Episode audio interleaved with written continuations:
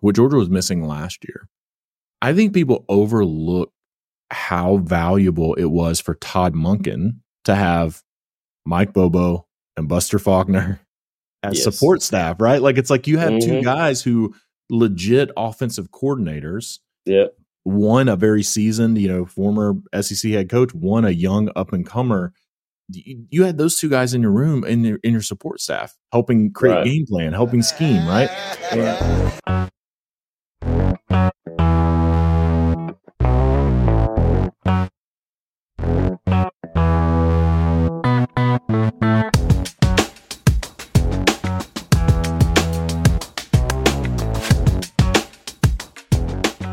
Welcome back to the Dawg Dispatch. I am Jon Smith at John Tweet Sports on Twitter. I'm joined by my good friend, Coach Chris Hayes. Coach, how are we doing today? Oh, we're doing great, Jon. glad to be here. Glad to start talking about some more Georgia football. I know. Listen, we are going to get into football today. We're going to get into Georgia football. We're going to talk about the Georgia offense today. Before we do that, I do want to give a little bit of a shout out to Georgia basketball.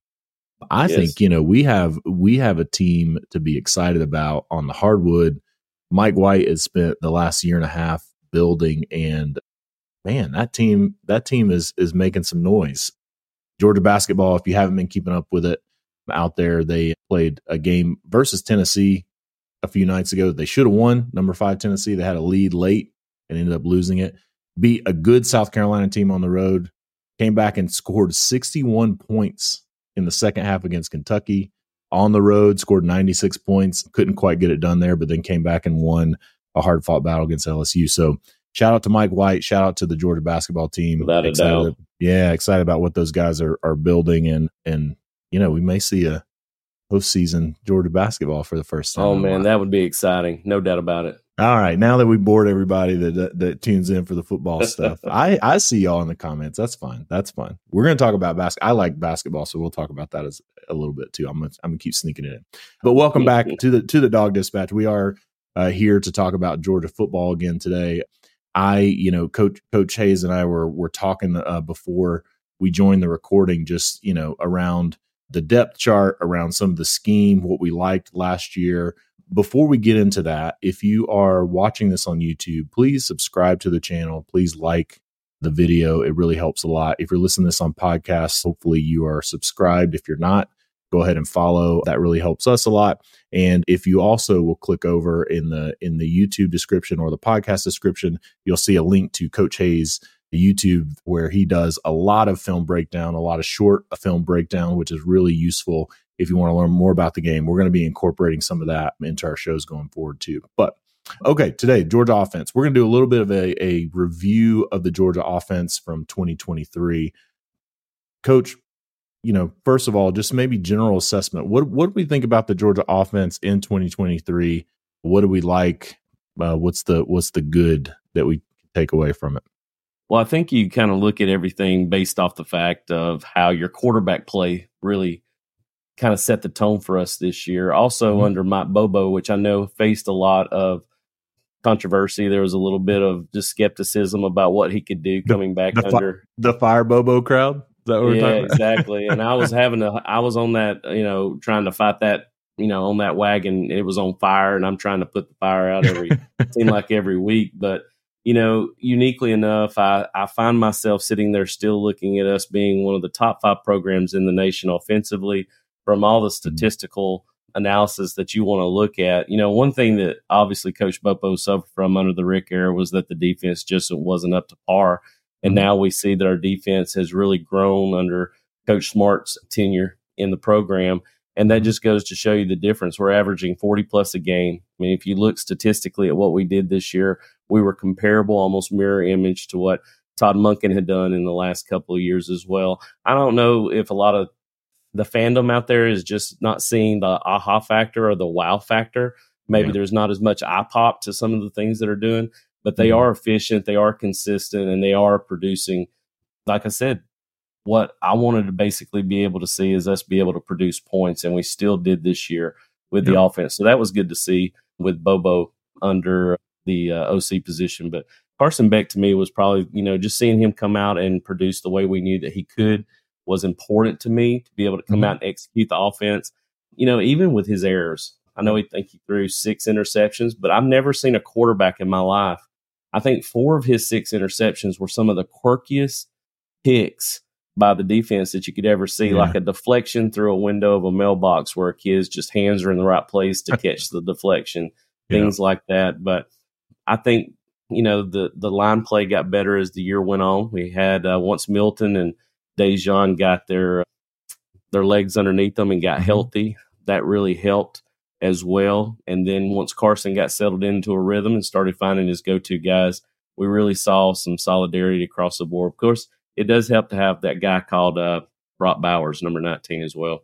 Yeah, having one of the best players in college football at the at the tight end position definitely helped. And you know, Georgia Georgia was missing Brock Bowers for a few games, right? So um, mm-hmm. I think if you look at what the Georgia offense was able to do, even you know in in those games where where Brock Bowers, even though he made a miraculous fast comeback, maybe maybe came back a little too soon by some yeah. reports, but e- even though he came back quickly, you know, for Georgia to be able to have that continuity to not not miss a beat, and people, you know, people will say, and I totally get the criticism.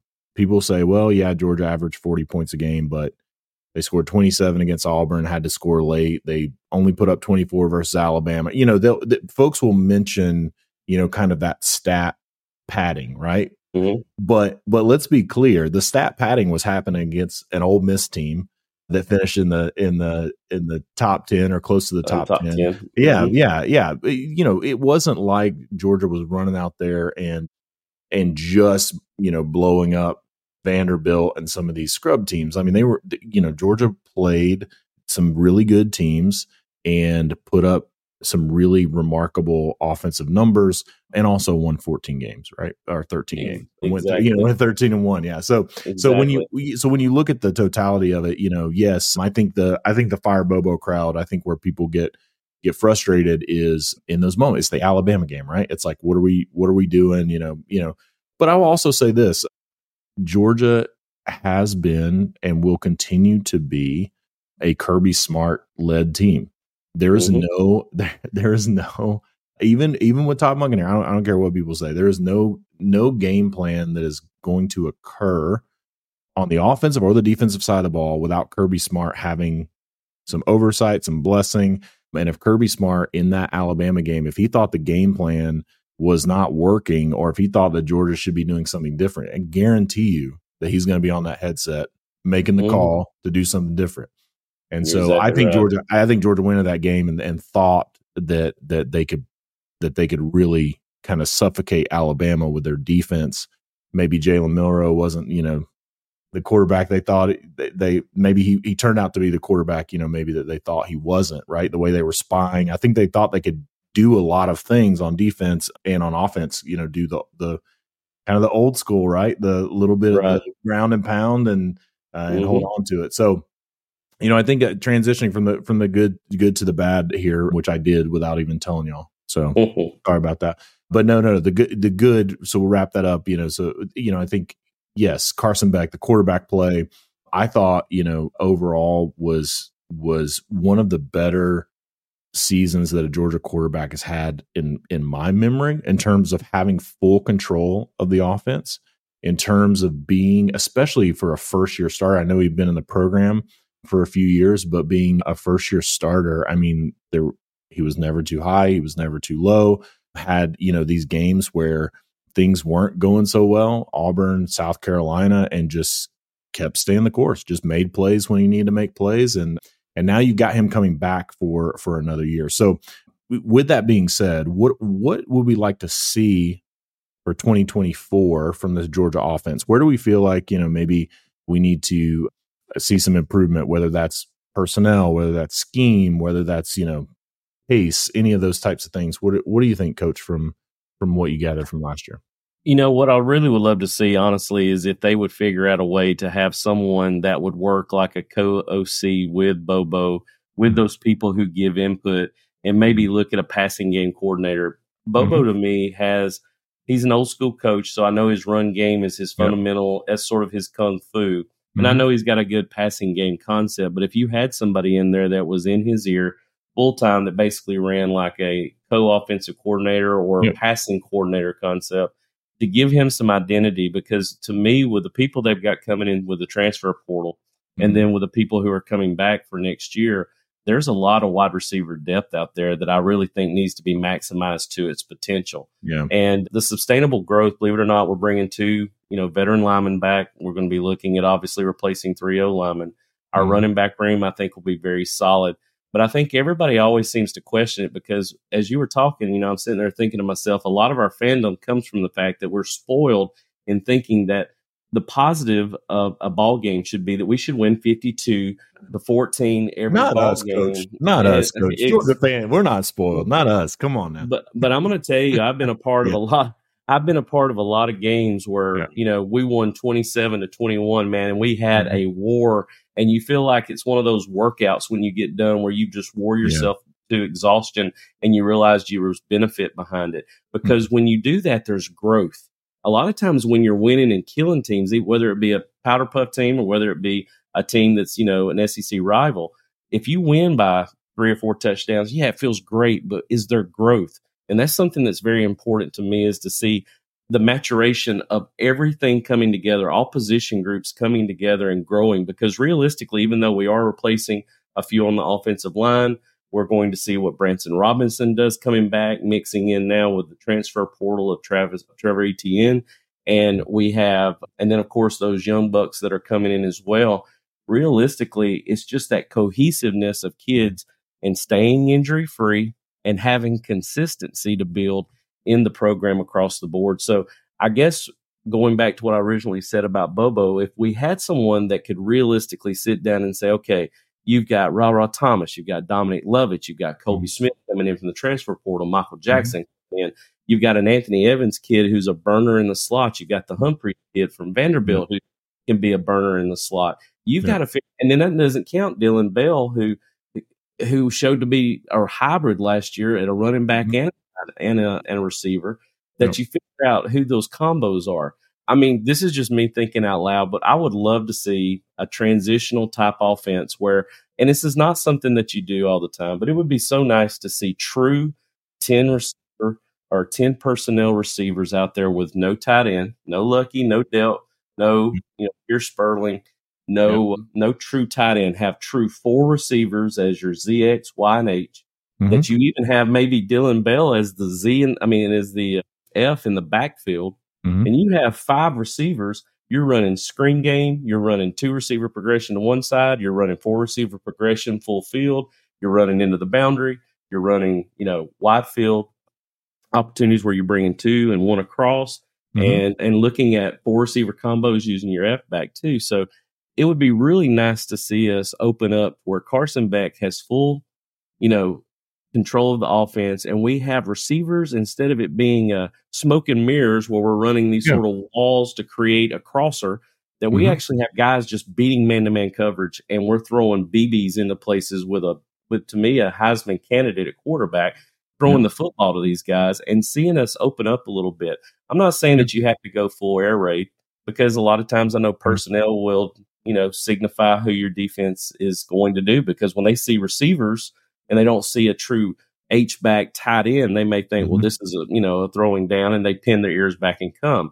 But there's yeah. ways to work around that to make your defense to humble your defense so that they can't pin their ears back and linebackers can't just fly into coverage because they think every down is going to be a passing down. But what a great like sudden change concept or a you know short yeah. short two minute concept that we could do with that. Yeah, you know I think Georgia. I think I agree with you. So for those for those who don't know, ten personnel that means you have one running back and four receivers, right? And I think for yeah, Georgia, no and generally ends. no tight ends. Well, I was about to. We'll, we'll, talk about that in a second. I think what Georgia, where you see this a lot is you see it as Coach mentioned. You see it in the air raid, in the air raid offense. You see it in spread a lot, and the idea is the goal is is to essentially try to create more ground for the defense to have to cover, mm-hmm. and to have you know personnel in that is going to stress some of these some of these guys who are normally used to covering, you know, having to cover a tight end, or maybe you have two backs in, or maybe you know those types of things that you're that you're having to scheme against the defense.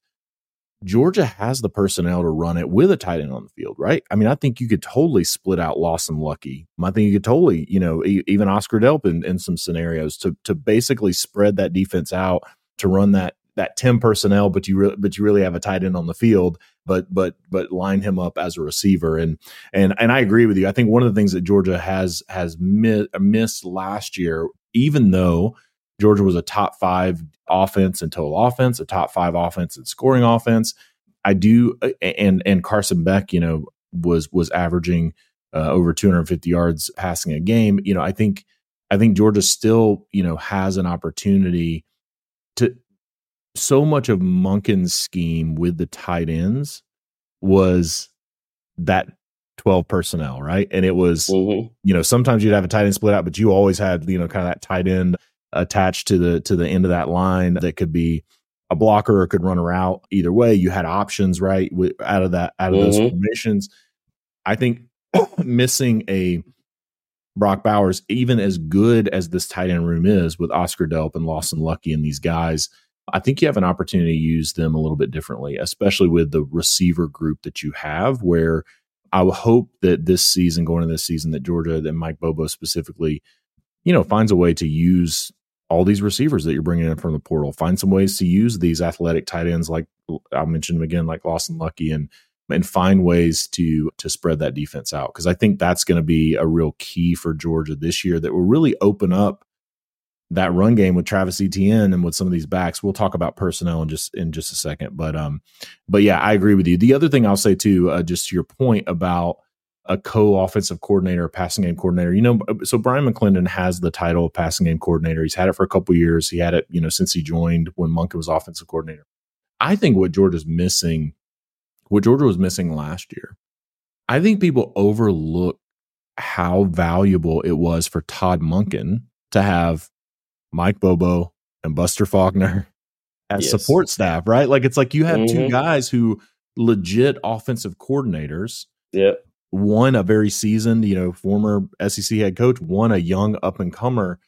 You had those two guys in your room in your in your support staff, helping create right. game plan, helping scheme, right?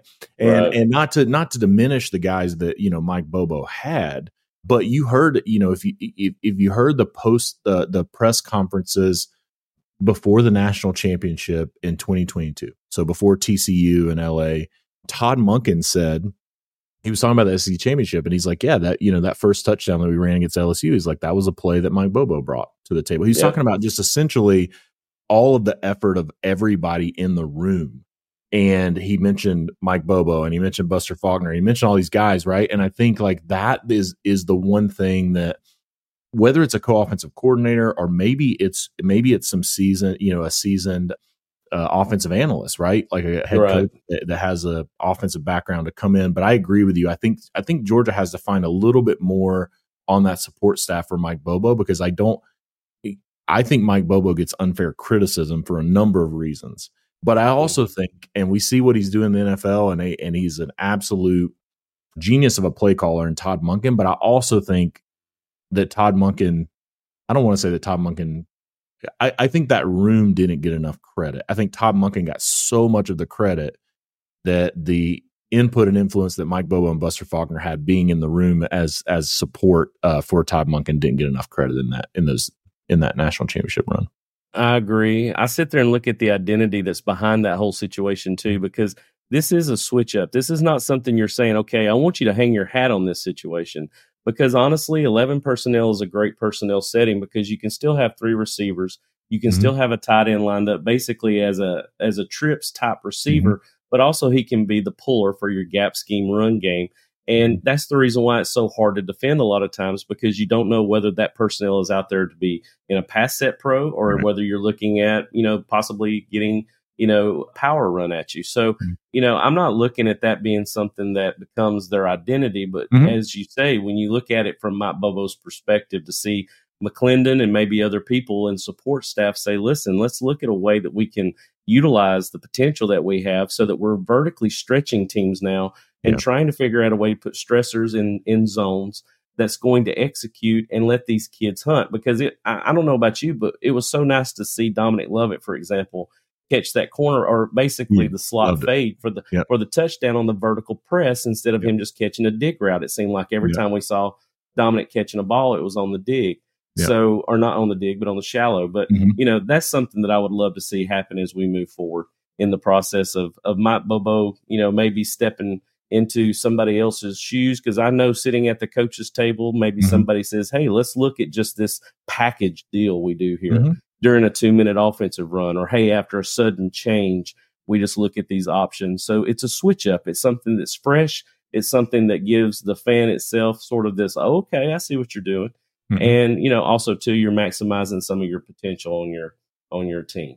Yeah, and I think you're going to have to, right? I think I think at the end of the day, this schedule next year is tough. I mean, yes. it's tough. I don't care. I don't care what people say about you know the state of whether it's you know Alabama or or even you know Tennessee. Right? You got you open up with Clemson right out of the gate. Then mm-hmm. you have to go to Alabama. You got to go to Texas. You got to play at Ole Miss. You got to go to Ole Miss. Like, like, I mm-hmm. mean, come on, you know, and and that Ole Miss game. I mean, that's you know that's November the 9th. Like that's not a. This is and and that team, you know, that Lane Kiffin is building, you're gonna have to you're gonna have to figure out ways to stress some of these defenses. And I think mm-hmm. and I totally agree with what you're saying. I think you know, I think you know, hopefully we can get a little bit more of the brain trust in that room and and even even beef it up with an with an you know bring me bring me some analyst bring me some head coach that just got fired that was a great offensive coordinator somewhere right. and put him in the room because I think I think Todd Monken benefited from that, and and I know Mike Bobo would too. All right, well, well, let's talk about players now. So one of the things that we did in our last episode is we did, you know, just kind of talked about a just way too early. Things can change. You got the transfer portal. You got, you know, Georgia's over the scholarship limit, so we know some of these guys are going to have to going to get pushed out but we'll do a way too early kind of look at a, at a depth chart, right? Given our best opinion and take of who we think are going to be the key contributors across the position. So we'll start with the easiest one quarterback. Mm-hmm. Carson, Carson Beck. Carson Beck is QB one. No ifs, ands, or buts about it. Uh, I think Gunnar Stockton is QB two. No ifs, ands, or buts about it. You got Ryan Puglisi, who's the only other scholarship quarterback on Georgia's roster right now. And Kirby Smart has said that they need to be at four. And the reason that they need to be at four is for practice, right? Like you got to, right. you know, the way people don't, maybe you could speak to that a little bit, just real briefly for folks too, coaches, just like how important is it, you know, to have your numbers at these positions, not just to have, you got to have good players, you got to have your starters, you got to have your one and your two deep, but how important is it to have that three and four deep just for, you know, reps? Not, well, not even, you, not even for health and backup. That's really important, but just for like what you run and practice, how is how important is it? You need as many people as you can executing the offense at the highest level you can. The word that you said that came out of your mouth that I was going to actually answer to your question was reps. When you look at it, you need more reps. And when you're trying to practice with three quarterbacks, you've got mm-hmm. quarterbacks that are running scout team 707. You've got probably a quarterback that's running an inside drill for linebackers and for linemen. And you've got a guy for running Skelly that's going through uh, perimeter stuff, trying to work on his two receiver progression, three receiver progression, four receiver progression. Mm-hmm. You need those quarterbacks getting as many reps as possible. Even if I'm the fourth quarterback on the depth chart, I am still going out probably during some series or some actual five minute window of time. Periods typically is what, you know, when you're out on the football field, the practice schedule runs in periods, five minute frameworks, and you are on the dime. I mean, the minute that horn sounds, you're gone going to the next section. So you don't realize during, say, two periods of Skelly where I'm throwing against the number ones and number twos that are out there in perimeter and you're trying to work on two receiver progressions, you're working off cards, you're getting better because you're learning how to read the field. You're learning to, of course, throw to players and obviously get those reps, those those true truly meaningful reps that are very important. But it also adds depth because when you're stressed with position players to do those, to fulfill those roles, now you've got those people like analysts that are having to throw the football during those times. And sometimes the, you want every rep you take to be meaningful. And mm-hmm. if it's not meaningful, you're wasting your time. So that's really the reason why they need that fourth guy out there to be able to run those reps, execute the offense to the best of their ability, to give the defense, to give whatever they're running during that time frame to make mm-hmm. it executable at the highest level possible and make them be efficient with their time. Yeah. Love it. Love it. All right. So quarterback, we know right now we're running Carson Beck, Gunnar Stockton, Ryan Puglisi, and we'll see who Georgia brings in because I'm confident they're going to bring in a quarterback from the transfer portal for that fourth spot. All right, let's let's move on to to the the big uglies up front. My favorite guys to talk about. Let's talk about the offensive line. Georgia, you know, Georgia Georgia has some guys coming back. You got uh, you got Tate Ratledge coming back. You got Xavier Truss coming back. Obviously, you know Earnest Greene. You have you have a lot of guys. Dylan Fairchild. You got you got guys who played a significant amount of snaps coming back on this offensive line. Let's talk about you know kind of pros cons what we see from the offensive line. How do you see it stacking up? You know, and maybe what's your what's your best guess if you had to guess today of that starting that starting five across the front and maybe maybe some wild cards as well. Well, I'm telling you right now, I, I hate to say it, but Truss you're just going to have to look over your shoulder. I know that Kirby's going to be dedicated yeah. to taking care of veterans who come back to the program. And, you know, mm-hmm. as much as I probably was Truss is not best friend last year evaluating film, you know, when you've got a kid that's got as many reps as he's got in the last year, you you hope to see an improvement. Mm-hmm. And that's where a coach has to basically look at it and say, okay, this is what we need to see out of you this year. It needs to be executed at the highest level. If not, we've got somebody who's willing to replace you in a heartbeat. But you know, honestly, to tell you the truth, it's hard to think that day one that Truss wouldn't be at your tackle position, right tackle, and Ratledge at right guard, and then you see Greene over at the left tackle. The problem is, is that you have two positions, your center position. How can you replace Sedrick Van Pran-Granger? Man, I tell you what, what a excellent, you know, just ambassador to our to our line and to our program. Not only an excellent ambassador, a three year starter. I mean, you're trying to replace 2,746 snaps. That's impressive. You know that number, man. That's well, impressive. Uh, but listen, you know, but but trying to but trying to replace that at at the center position, which is yes, which is important for a Crucial. number of reasons, right? Not only not only you know everybody everybody you know you look at the center his job is to snap the ball right that's fundamental mm-hmm. but he's mm-hmm. making calls right like he's he's mm-hmm. he's, he's, identifying he's the mic up, exactly mm-hmm. identifying the mic he's setting up the rest of the offensive line for success and and especially in the SEC having somebody that's had that many snaps that many reps that many you know seeing that many looks the ability to quickly identify things when you know these defenses are trying to confuse you and trying to show you know sim pressures and all these things it's um mm-hmm. It, mm-hmm. that's a hard one to, to replace do we think and i you know and, and I'll, I'll say this i mean you know i think everybody feels like jared wilson is the guy jared wilson played in nine games last year he played about 131 snaps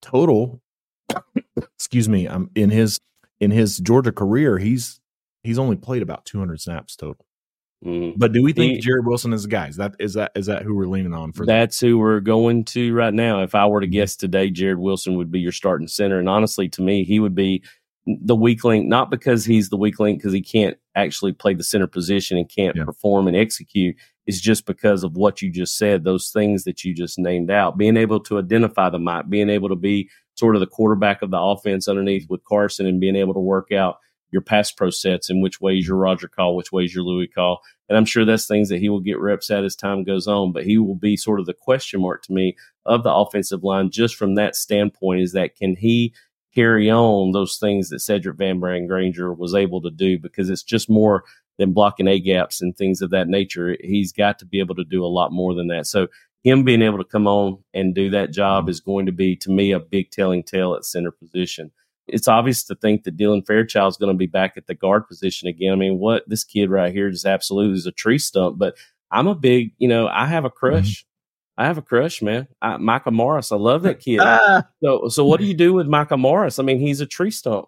He's yeah. absolutely a tree stump. Yeah. And then, and then, lastly, you've got another one out there in Monroe Freeling. I, mm-hmm. I just really think the competition is set up very well to where the best five will definitely be out there. There's no doubt through spring, through summer workouts, there's no doubt out of those seven we just mentioned, the best five will start. 100%. And we will see us, and we will see a solid backup behind that. But good gracious alive, it's nice to have that problem. I guess is what I'm trying to say.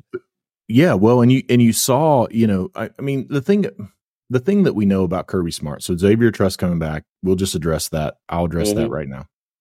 Kirby Smart rewards rewards loyalty and he and Stacy Searels value experience on the offensive line sometimes over talent, right? Like for them, it is there is a there is a mitigating risk that goes into who you're putting on that offensive line, even if it may not be the the best guy in terms of you know athleticism and technique and all those things. If they have experience, that eh, counts for a lot. If they came mm-hmm. back and they've been loyal to the program, they work hard, it counts for a lot. So I agree with you in terms of of Xavier Truss, but I also will say, I mean, we saw it in in the national championship game in the 2021 national championship game versus Alabama in Indianapolis, right? When Broderick Jones, when they made a change at the offensive line, when Will Anderson was just eating our lunch and they brought in Broderick Jones. And Broderick Jones, up until that point, hadn't played a lot.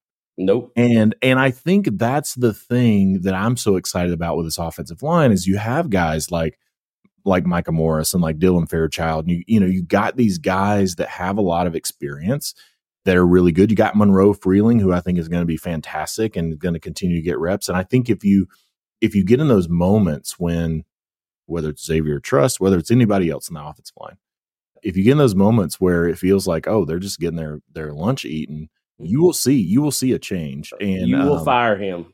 Fire you him. will immediately, mm-hmm. immediately. Mm-hmm. And so, so I am excited about the depth. I think that's the one thing with this offensive line that that is really exciting outside of the center position is the depth that you have. Monroe Freeling, Michael Morris, Dylan Fairchild, you know, a lot of these guys. Curious thought from my perspective too is I'm not really sure, just not knowing them from seeing as many reps, who can actually snap. Because out of that group, I would love to see maybe one of them be able to snap. That helps give you some depth. But who does who who if jared Wilson is the guy, who's your next? Yeah, yeah. I mean, it's a great point. You know, it, it would be it would be good. You know, for me, you know, I think if you if you look at just you know kind of the I don't know I don't know if there's a I don't know if there's a build for a center uh, for a center, but if you look at one, you know, it's probably Dylan Fairchild. You know, might be that guy, right? Like I don't know if he can mm-hmm. snap at all, but if you think about Micah Morris, I mean, Micah Morris six six three thirty. You know, that's a, that's a big old center. But you know, you get you, yeah. you get you look at Dylan Fairchild, and I mean, he's still six five. You know, but about three hundred pounds. But you you, you look at some of those guys, and I think I agree with your point. Though, is there is there who's going to be that guy? Because I, as much as I like having having Drew Bobo on the roster, I'm not sure that I'm not sure that that's it. So I think Georgia sure has some, has some questions at depth that on uh, at at the center position. I feel pretty good about the other about the other spots for sure, especially if you if you have a tackle that you can you know can, they can play either side in that in that two deep. All right, let's talk. Let's move on and talk a little bit about the tight end position. So tight end, Georgia, you know, as deep as ever. Again, it feels like at tight end. When you think about these tight ends, right? I mean, you have Oscar Delp, you have Lawson Luckie. you have Pierce Spurlin, who, who we haven't talked much about uh, as a player who's still on the roster, uh, and then you also got these young guys, right? I mean, you got you know Redden. I'm I'm I'm blanking. You're going to tell me, Coach, but but you got Riddle. Yeah, yeah, yeah, yeah. I want to call him Redden, but but you got yeah. So you you got him coming in. I mean, you got you you got and Heinrich. Todd, yeah, and Heinrich. Yeah, Colton Heinrich. Yeah, you got, but you've got you know Todd Hartley is if he's going to do anything, he's going to have depth at the tight end position.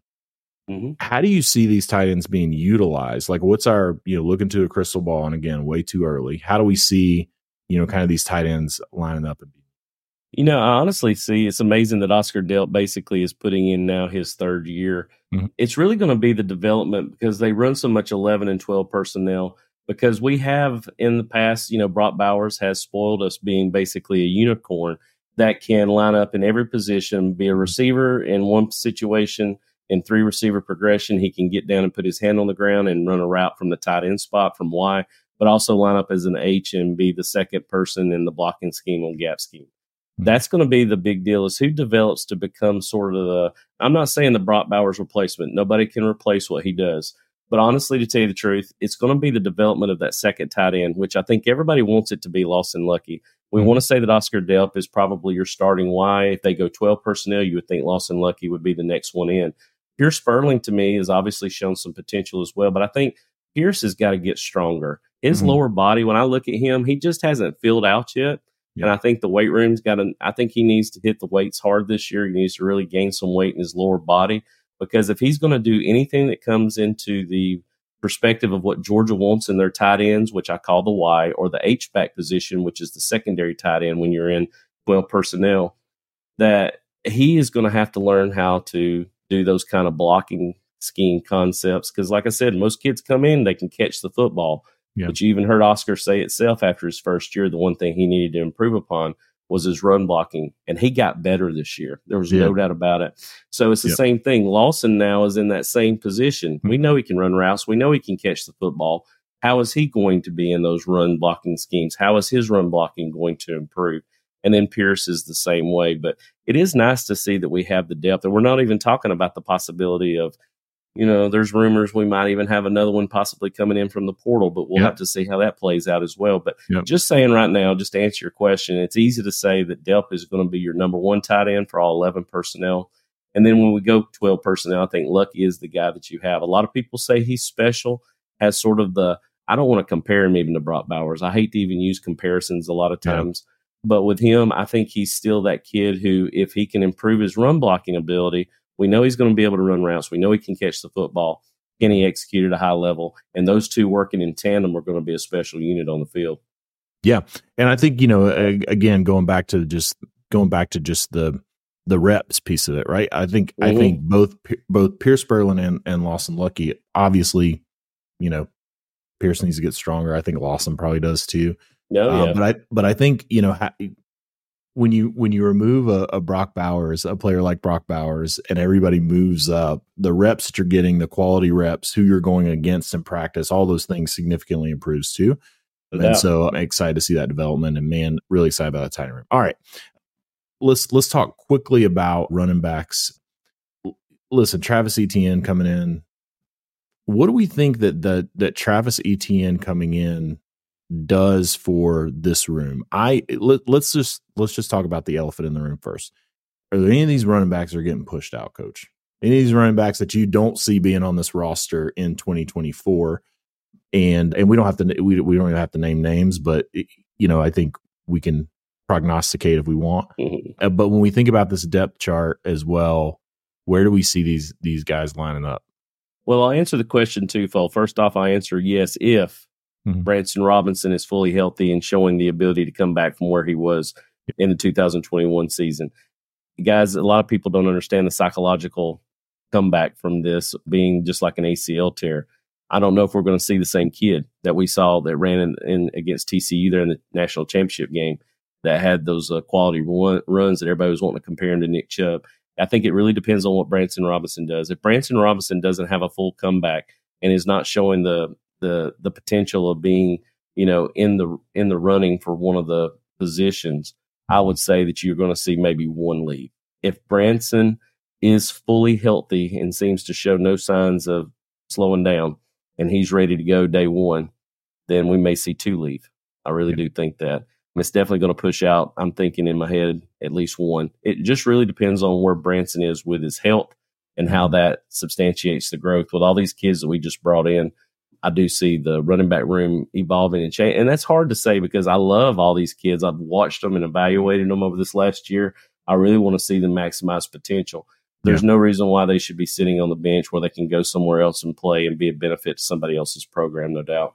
Yeah, I mean, and Georgia brought in, you know, they they brought in Travis Etienne from the portal, and then they signed three running backs. And I think, I think the signals are there, right? Like, I don't think mm-hmm. you go and sign Bowens and Nate Frazier and Dwight Phillips Jr on top of the room that you have with Roderick Robinson and mm-hmm. um, Andrew uh, Paul. Brant, yeah, Andrew Paul and, and Branson Robinson and, and and those guys, if you don't anticipate either a player not you know because Andrew Paul had injury too either either players not exactly. being able not being back to their full form as they were or if they're you know potential players who are are you don't think will end up on your team in the in the long run by the time the season rolls around. So who so who do you think you know again just just for way too early purposes who do we think is going to line up maybe one two three at running back? Well, wishful thinking. I would love to see this. You know, obviously we know that Etienne ain't coming to sit on the bench, so he's definitely going to be in the starting rotation. If Branson Robinson is healthy, he's definitely going to be in there at number 2 mm-hmm. I think that, and it could be possibly number one, depending on what happens. I'm sure they they rotate so much But the, in the three position is going to be unique because I do I, am really high on Nate Frazier. I think Nate mm-hmm. Frazier is going to be someone that's kind of like what D'Andre Swift did, where he came in and all of a sudden he was showing potential very quickly as a freshman. Mm-hmm. I think he's one of those kids who's kind of dynamic and different. It's just a matter of him catching up with the scheme of things and getting into the right speed. Being in college now, but I think Nate Frazier might end up being the one that sneaks in there. I'm also I'm definitely going to say I'm a fan of Roderick Robinson. Yeah, uh, I really I really like his size and style. He runs, you know, seemingly faster than his size. I know he's probably working in the off season to get faster, but yep. his size definitely makes him a bruising back that I like to see as well. So realistically, I know you asked for three, but I, I kind of like those yeah. four. Those are the four no. that I like. Yeah, I do too. And here's what I'll tell people right now: don't sleep on Roderick Robinson losing about 15 pounds.